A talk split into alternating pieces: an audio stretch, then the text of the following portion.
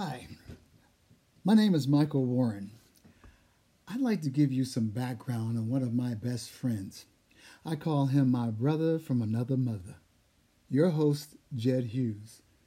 Jed climbed up the football coaching ranks working for and alongside seven Hall of Fame coaches, including Chuck Noll, Bud Grant, Tony Dungy, and Bo Schembechler, just to name a few.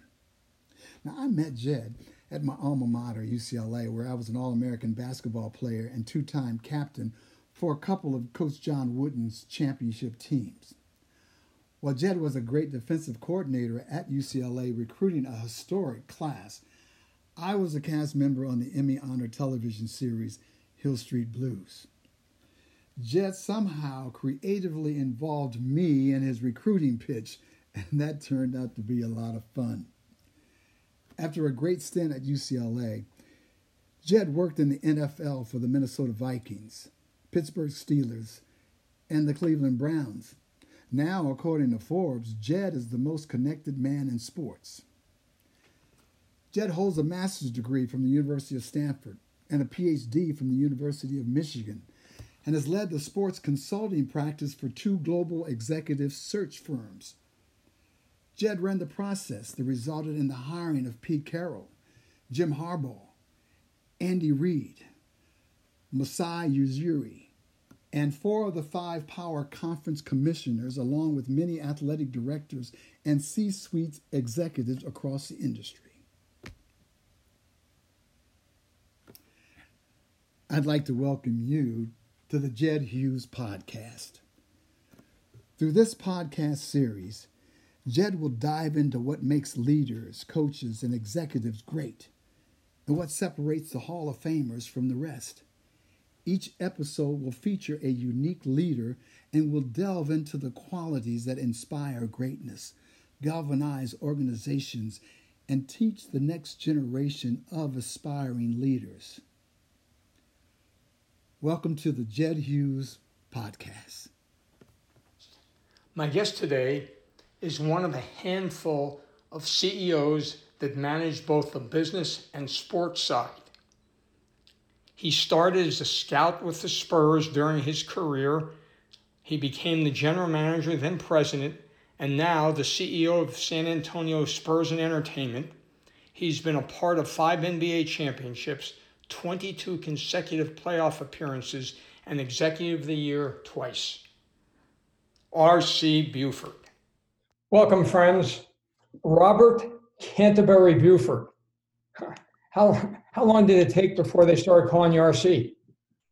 Fortunately, I started off as RC. I don't, my, uh, I, my, my mom wanted to call me Canterbury, so thank goodness we, they settled on RC quickly. No doubt, no doubt. uh, it, this business, RC, you're an active learner, an elite relationship builder, a, a, transformational strategist, and you couple that with this genuine and gracious manner. I mean, I remember hearing about you caddying for your wife Beth when she was on the LPGA tour. That must have been cool.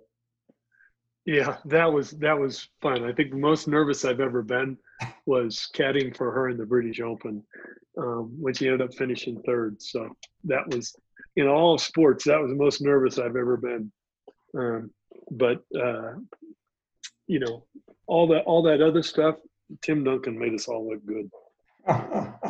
we, you know, we, you talk about that, which we'll get to with Tim, but being someone that's welcoming. You had just met me, invited me down to meet some of your general managers, and hosted the dinner. And at that dinner, you know, a, a guy about five foot ten comes in, starts talking. We're sitting there. I come to find out it's Tony Parker, and uh, you know, you introduced me to these different uh, assistant GMs, trying to help them. And then anytime I've had a search, you've always been willing, you know, to help confidentially share information. I mean, you've been an incredible friend and mentor to me in, in my career, and I really appreciate you taking time to share some insights about you and about your organization and the success that the Spurs have had. So again, thanks for uh, being on my show. You've been you've been a great mentor and friend too. So feelings mutual. Thanks. So when the pandemic hit, uh, personally for you and Beth and the family, what were some of the things that that that you did that you forced you to have to change the way you conducted your life? And, and we had some amazing times, both as t- together as a family, but also then sharing opportunities to to uh, to help in our community. So basketball, going back to when you were growing, how did you get into basketball, playing basketball? How did you? You know, I went to I went to a small school in Wichita, Kansas that had 23 in my graduating class, and so when when you were uh, at a school that size, everybody played everything. So I was I played um, football, basketball. Uh, I was a tennis player early on in my life and had a a nice junior career, and then I also ran track. Um, I was probably best at football, and uh, had had more opportunities to play in after high school in football, but I loved basketball, and and uh, so I made a I made a decision not to go to Nebraska to play football and, and to try to pursue basketball, and thank goodness I did. Yeah. uh, and So you go to college, you end up with Bill Self as a roommate. So I, I know there's some pro, some stories there, and I don't know if there are any you can share live. You know, I hosted him on his. I started at Texas A&M, and the uh, the athletic dorm and the engineering building were a long way apart, and so that wasn't a very successful attempt. So I went to to uh, Oklahoma State next, and got I hosted Bill on his recruiting trip to Stillwater, and we've been friends, really close friends ever since. Well, he was an usher in your wedding. Yeah, we trusted each other with with our with our sons, and I mean we've been we've just been he's been one of my closest friends ever since. It doesn't surprise me in the least that he's been had the great success that he has as a Hall of Fame coach in in in uh, at Kansas. So how do you decide on coaching? How does that? How do you get the bug? I mean, your father's a really successful businessman, and you decide. Yeah, I, you know, thank goodness probably for both of us that I didn't try to go into his business. But um, as a kid growing up, I'd gone to to the University of Kansas's basketball camp, and Ted Owens was a really successful coach at KU and was a had been become a, a good friend. And when I got out of school, Coach Owens offered me a, a position on as a graduate assistant in the program, and the March before uh, I finished undergrad, um, they fired Coach Owens at, at KU. And um, fortunately, the athletic director at Kansas, his son and I played high school together. So he he shared with me that whoever they hire, they he would ask them to at least speak to me. And they hired Larry Brown, and Larry didn't have anybody to pick up his laundry or walk his dogs, and it fit my skill set perfectly. So um, I started with Larry and coached with him for 11 years. Um, Yeah, I mean, you follow him that. from Kansas, right? You win the national championship. He gets hired by the Spurs, and you meet Pop for the first time. yeah, well, Pop had actually done a uh, sabbatical. He was coaching a Division three school in California, Pomona Pitzer, and he had done a sabbatical in 1987 and came and visited us in Kansas. And he was only supposed to be there for about two months, maybe like December, January. And once Larry got him into the into the coaching staff, he wasn't going to let him leave. So Pop stayed with us through the end of the season, and then Pop went back and coached at Pomona in the '88 season. And then after that year, when we went to San Antonio, Larry went after Pop aggressively and talked him from moving from Pomona Pitzer to the Spurs. So Well, that worked. thank goodness, thank goodness he did. Yeah. Yeah, and, Although you know, you know, Pop, he'd be just as happy if he'd spent his entire time. His assistant coach at Pomona has been the head coach at Pomona ever since Pop left in in uh, '88, and I could have seen Pop being at Pomona for the same um, 35, 40 years now. So Larry, Hall of Fame coach, goes to the Clippers, and you move as a, as his uh, first assistant. And uh, in typical Larry fashion, it's like a cup of coffee stop for you and, and with the Clippers. yeah, he had, he had joined uh, he had joined the club in the middle of the 91 92 season and when he left the spurs. If you ask the owner the owner said that larry quit and if you ask larry he said the owner fired him. So i'm not really sure which which was which but he left in the middle of the season and from there he went to start with the clippers at the all-star break. And so pop and i finished out the season in San Antonio, and then Pop went to Golden State with Don Nelson yeah. the next year, and I joined Larry, um, and he only stayed another year. So um, at that point in time, I really just wanted to be a coach in college. That was my dream, and I had uh, so I I went to the University of Florida and coached uh, a year with Lon Kruger. Yeah, is it what non-paid assistant or something? Well, the, the third position was called restricted earnings. So restricted it earnings. cost me it cost me it cost me more to to uh, move from California to Florida than it did than I made for the year. So did it, you have children at that time? Yeah, Chase Chase and Cece were both Chase would have been three and a half to four, and Cece was a year old.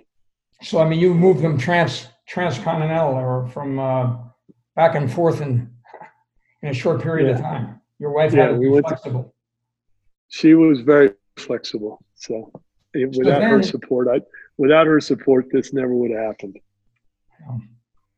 The, and Pop came back as a GM in to San Antonio in '94.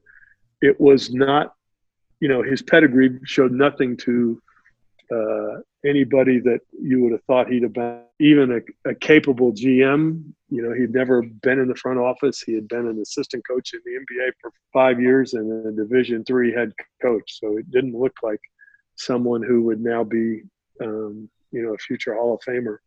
But the, the chairman of the board of the Spurs at the time was a man named General McDermott. General McDermott was president of USAA, who was one of our ownership, uh, was one part of our ownership group but but McD had been the commandant of the Air Force Academy uh, when Pop had played and coached there, and McD knew Pop not as from a basketball standpoint. I'm not sure McD knew anything about basketball, but he knew Pop as a visionary and as a leader, and he brought Pop in, and now here we are. And then he hires you as his top scout there were only three of us, so huh. there wasn't a top or a bottom. There was there was he and one other person in our front office, and then me. So we uh, we were making it up as we were going. So when you were in college, in terms of developing evaluation skills, was that something that someone helped you with? you kind of learned on your own in terms of how to do that when you got to the Spurs because you were had been a college coach was that helpful at all in terms of talent evaluation, or where do you think that skill came from? I think you, as you're trying to build teams, you're you're recruiting players, you're evaluating players, um, and I, I am not sure we knew what the hell we were doing, but we uh, we enjoyed working together, and I think we all shared Pop's vision, which allowed us to understand, you know, the type of people we were looking for. So when you say that, what was that vision? And you you've built this unbelievable alignment. I mean, when Peter Holt bought the team and came on, and you pop, you know, alignment is so critical, and you've been able to have that. We'll talk about the transition a little later, but what you what you had during this period of time, uh, and and the run you went on in terms of consecutive wins and five NBA championships is unprecedented. So, what? How did this all happen in terms of building out this model of you know? I think players. Pop's vision wasn't particularly um, well synthesized or articulated. He, you know, his but his basic premise was, I, I, you know, I'm a Division three head coach. I'm going to get one chance to do this. It's probably going to last two or three years, and then I'll be back in Pomona. And he uh, said, if I get one chance to do this, I want to do it with people that I enjoy being with. And you know, we were challenged with that right away. Um, the first year we're there, we have the best record in the history of the franchise. We go to the conference finals and lose, lose to the Rockets, who end up winning the NBA championship that year. But we had Dennis Rodman on our team, who was a great player, but was going to be impossible to build uh, to build a team. And so, you know, kind of we were challenged right away with is this what you really believe in, and what you, how are you going to hold yourself accountable? And we we traded him to Chicago. They go on to win three mm-hmm. championships, uh, three more championships, and you know, clearly it was a bad talent trade uh, Dennis for Will Perdue, but it allowed us to start building a team um, and creating an organizational uh, chemistry and and culture that you know that that has served us well for a long time. Well, today, 1997, you made Tim Duncan your first round draft pick. Yeah, that one was when you couldn't screw up. Right. If you if you look back on that, we draft Tim in '97. The first year Tim's here with David Robinson and Sean Elliott and right. and uh, Avery Johnson. We lose in the second round of the playoffs to Utah, um, and they went on to the conference finals. And the next year we started six and eight in the lockout shortened season, and there was a lot of uh, you know, Pop wasn't a particularly uh, popular coach in the community at the time. You know, he had taken over the head coaching spot from a popular coach and had, um, we didn't do any better than the previous coach. And then we start the lockout shortened season with a six and eight record. And there was a strong uh, feeling in the community that, that maybe he wasn't the right coach. And to, we lose a game at home by 30 points to the Jazz uh, that made us six and eight. And we go to play in Houston on a back to back. And the Rockets had Drexler and um, Charles Barkley. I mean, they had a heck of a squad. And had we lost that game, there's there's always been speculation whether uh, the ownership would have made a coaching change. But somehow we go to Houston after just getting crushed the night before at home, and we beat Houston, and then we go 31 and five the rest of the year and end up winning our first championship. So there are those moments throughout your life that you know if something might have happened differently, one game might have changed the history of of all of our all of our families with the Spurs. So international players, I mentioned about you being uh, this this strategist. Uh, you end up, you know, bringing in Ginobili and Parker, um, but the thrust for international players. When did that? When did you begin starting to scout them? Pop really was the was the the impetus behind that. He had always been an, a fan of international play.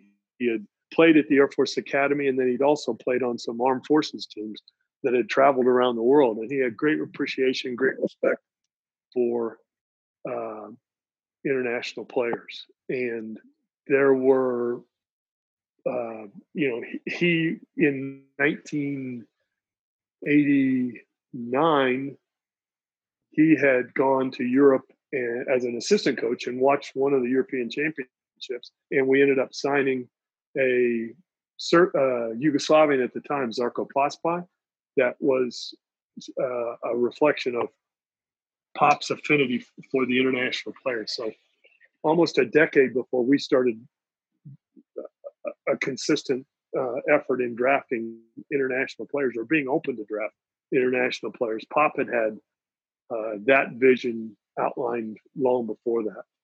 Um, and then you know, once Tim came and we became good, there was a there was a real uh, re- our reality was going to be that if we were good, we were going to draft at the back end of the first round most years, And if we were watching the same players as the rest of the NBA was, we were going to be in a position where we were taking a player that 25 plus other teams may have passed on.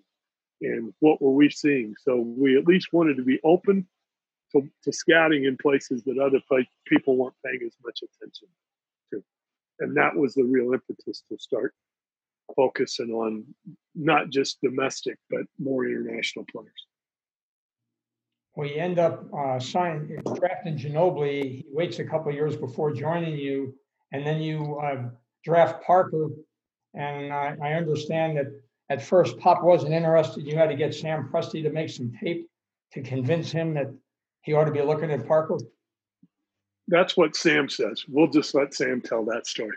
Okay. But no, I'm. Um, we had an individual workout with Tony. It was his first workout coming over from France uh-huh. It was in Chicago during the pre-draft camp. It was the last day. Our coaches were on their way. They had their bags packed. They were on the way to the airport to catch a flight home. And Tony had a poor workout. Our guys were tired of Chicago, and it was clear. Sam and I had had an affinity for Tony for a while, and we had to salvage another chance. And and uh, Sam did a good job of putting together a video that he listened to all the coaches first. I think Sam's a terrific listener. He listened to all the coaches first and listened to what they said that they didn't think Tony could do. And then Sam spent time putting together a tape that showed Tony doing the things that we liked. And he showed it to Pop and got Pop more engaged. Tony came back and had a, a terrific late workout for us. And we were fortunate that he that he felt to us.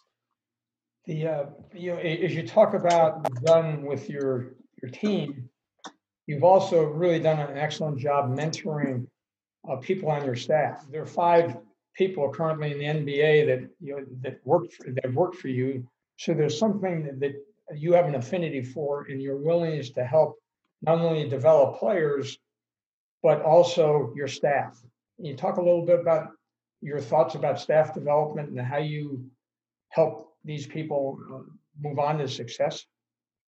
Well, I think we get way too much credit for the talent and the skills that that our people have shared with us. I think most importantly is we've had really impactful uh, values-based leaders who trusted us and joined our program and then used as a used their impact on our programming as an opportunity to create opportunities for themselves. But um, I think Pop, as the leader from day one, has always encouraged and challenged us to be prepared and have an opinion.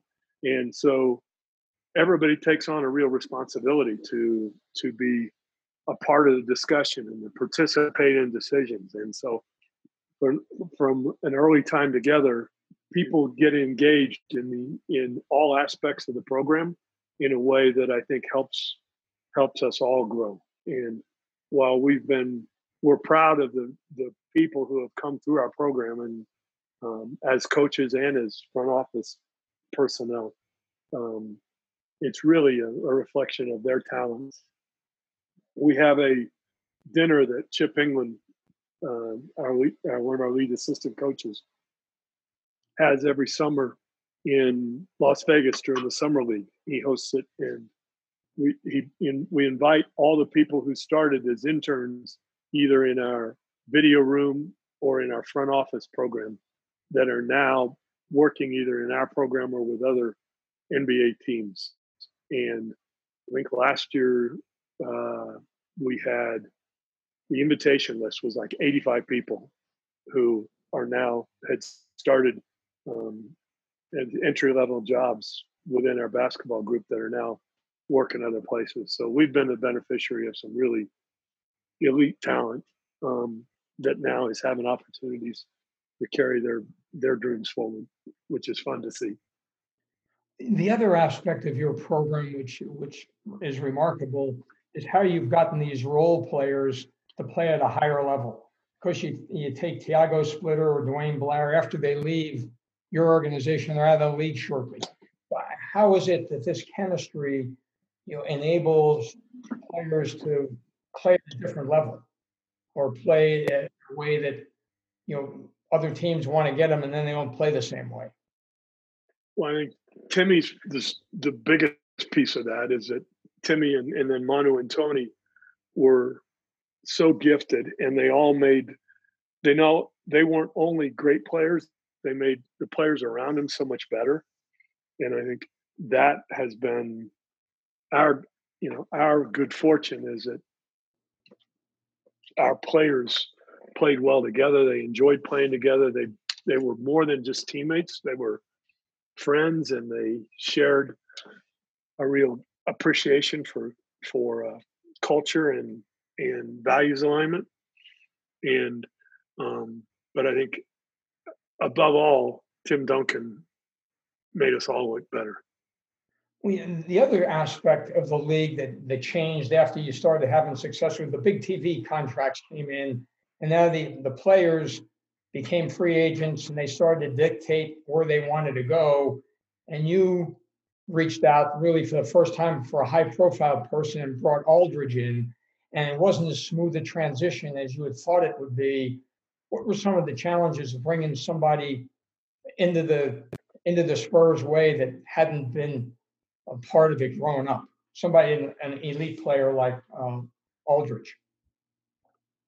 I think LaMarcus did an amazing job in in trying to to almost defer too much to the players who were in our program, and I think he really blossomed once he gave himself permission to to be who he was and it's been a real learning lesson on how we um, incorporate new new people into our program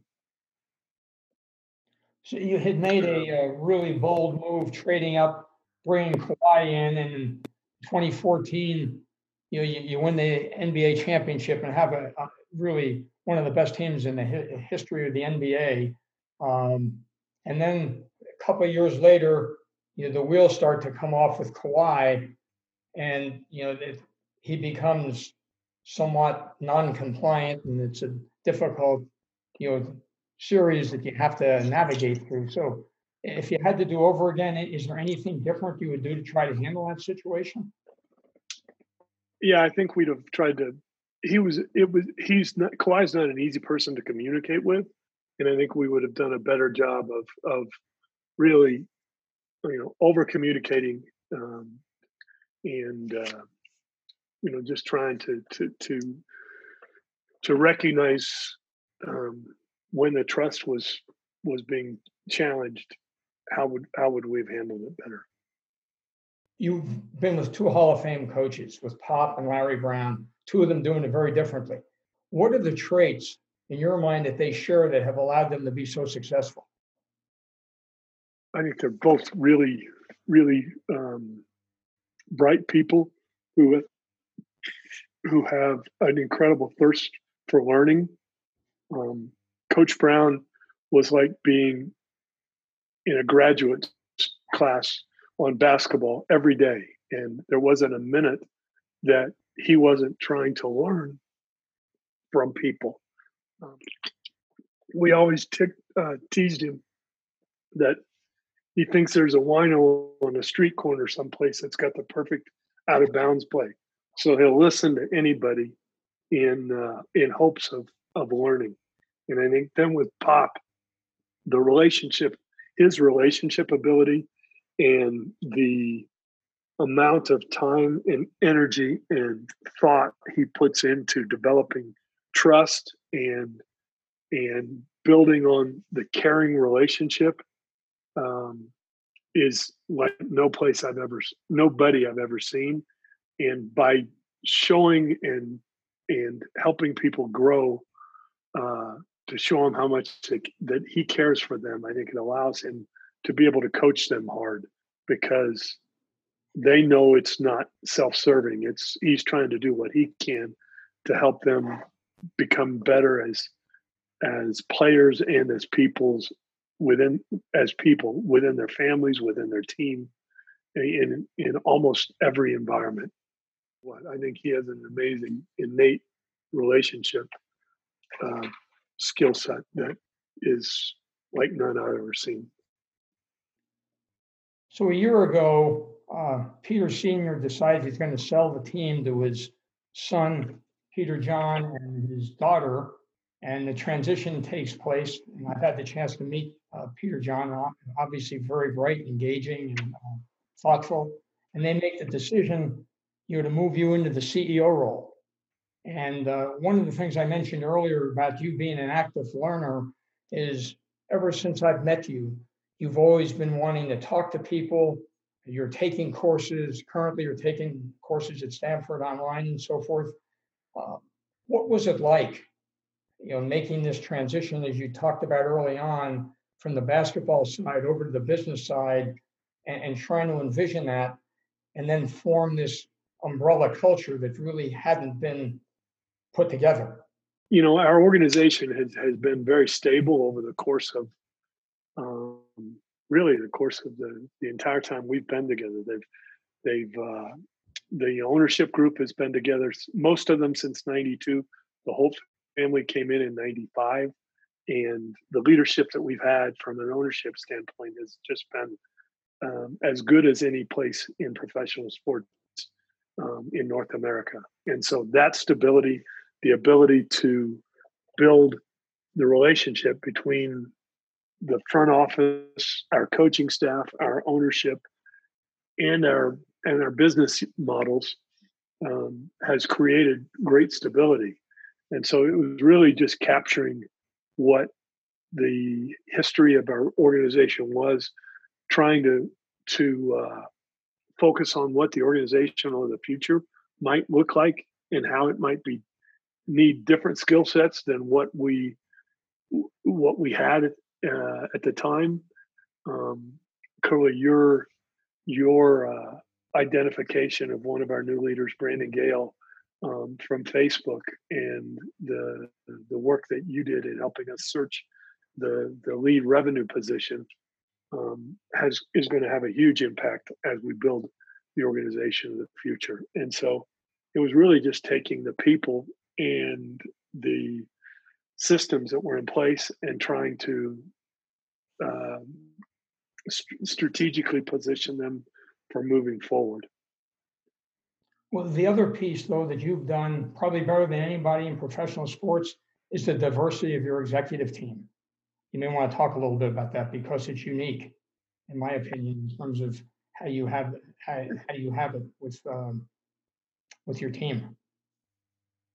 You know, my pop and my belief both in, in in that space has never been focused on fulfilling a a uh, a set of standards. What we really have focused on is trying to bring in the best players, the best staff, the best um, people and values uh, alignment that we can, and we've been the beneficiary of a really diverse group of people who trusted us and joined us. But um, you know, Becky Hammon wasn't hired because she was a female coach. She was hired because she was a really talented coach and could bring a lot to our program, and we've been able to see that in our uh, in our WNBA program. And Brandon Gayle wasn't hired because he was a candidate of diversity. He was hired because he was currently an unbelievable team builder, a, a spectacular uh, leader, um, and a very bright business mind. On top of that, he's a diverse, a candidate of diversity. Brian Wright, similar.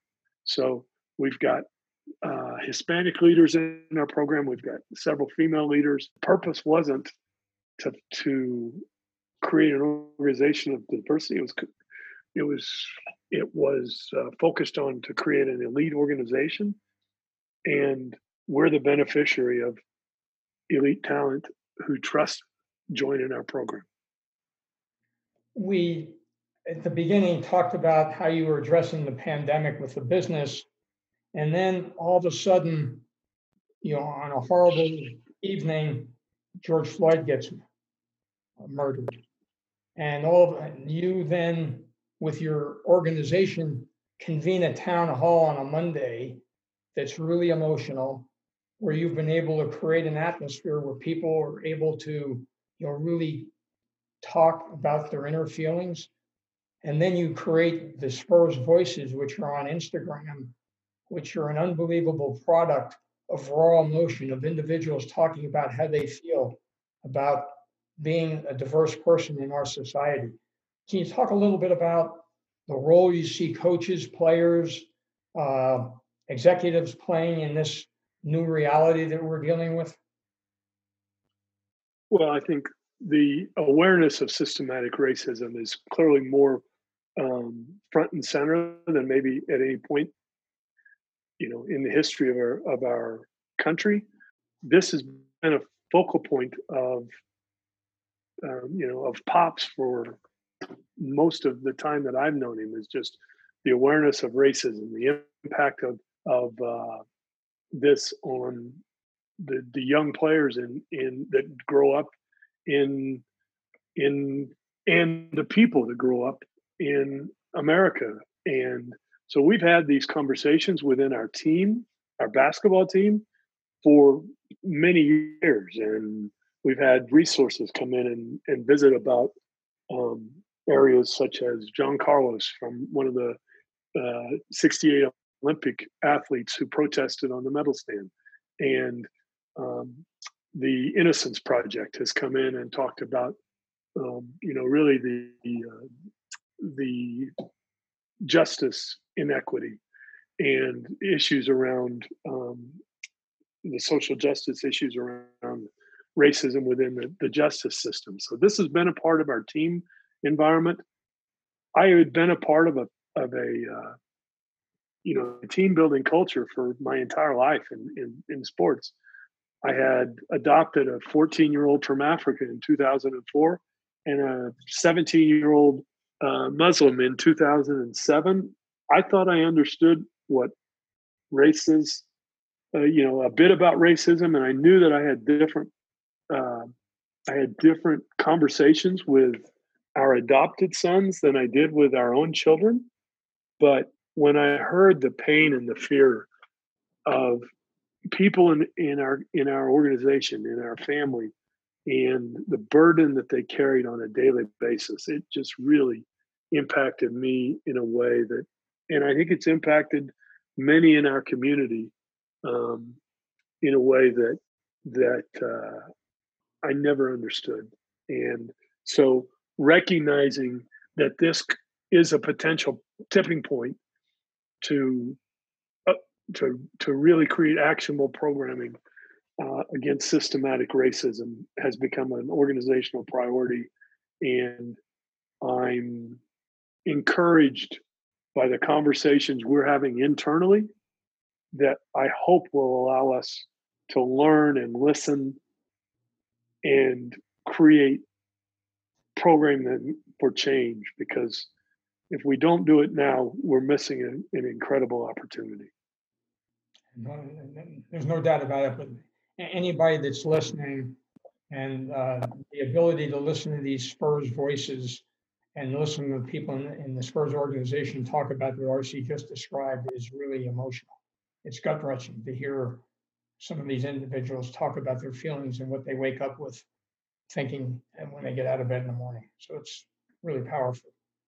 Um, so now RC NBA is looking like it's going to go back what are your concerns as, as you think about you know going into a bubble atmosphere and the testing and the way this thing's going to work? As we've gone through uh, the pandemic, I think we've had to become uh, comfortable being uncomfortable and having uh, the world change within minutes on a day by day basis. And I think we the NBA has done an amazing job. I can't imagine all of the, the due diligence that's gone in to trying to create a safe environment for our players and our coaches. Having said that, the environment continues to change on a daily basis.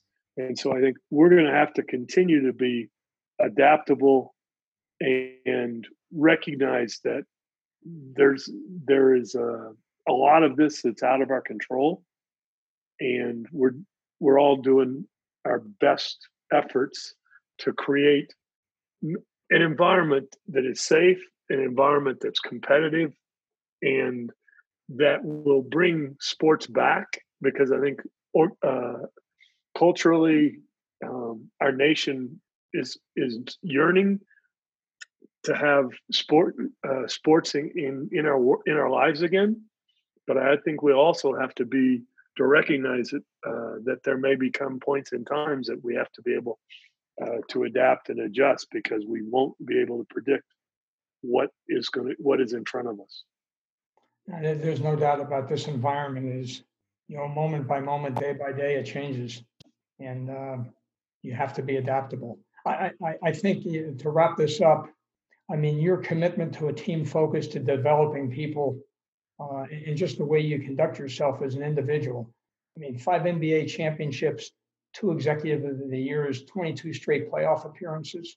I mean, it's unbelievable. I I appreciate you taking the time at the end of the day to to visit with us and to share your views.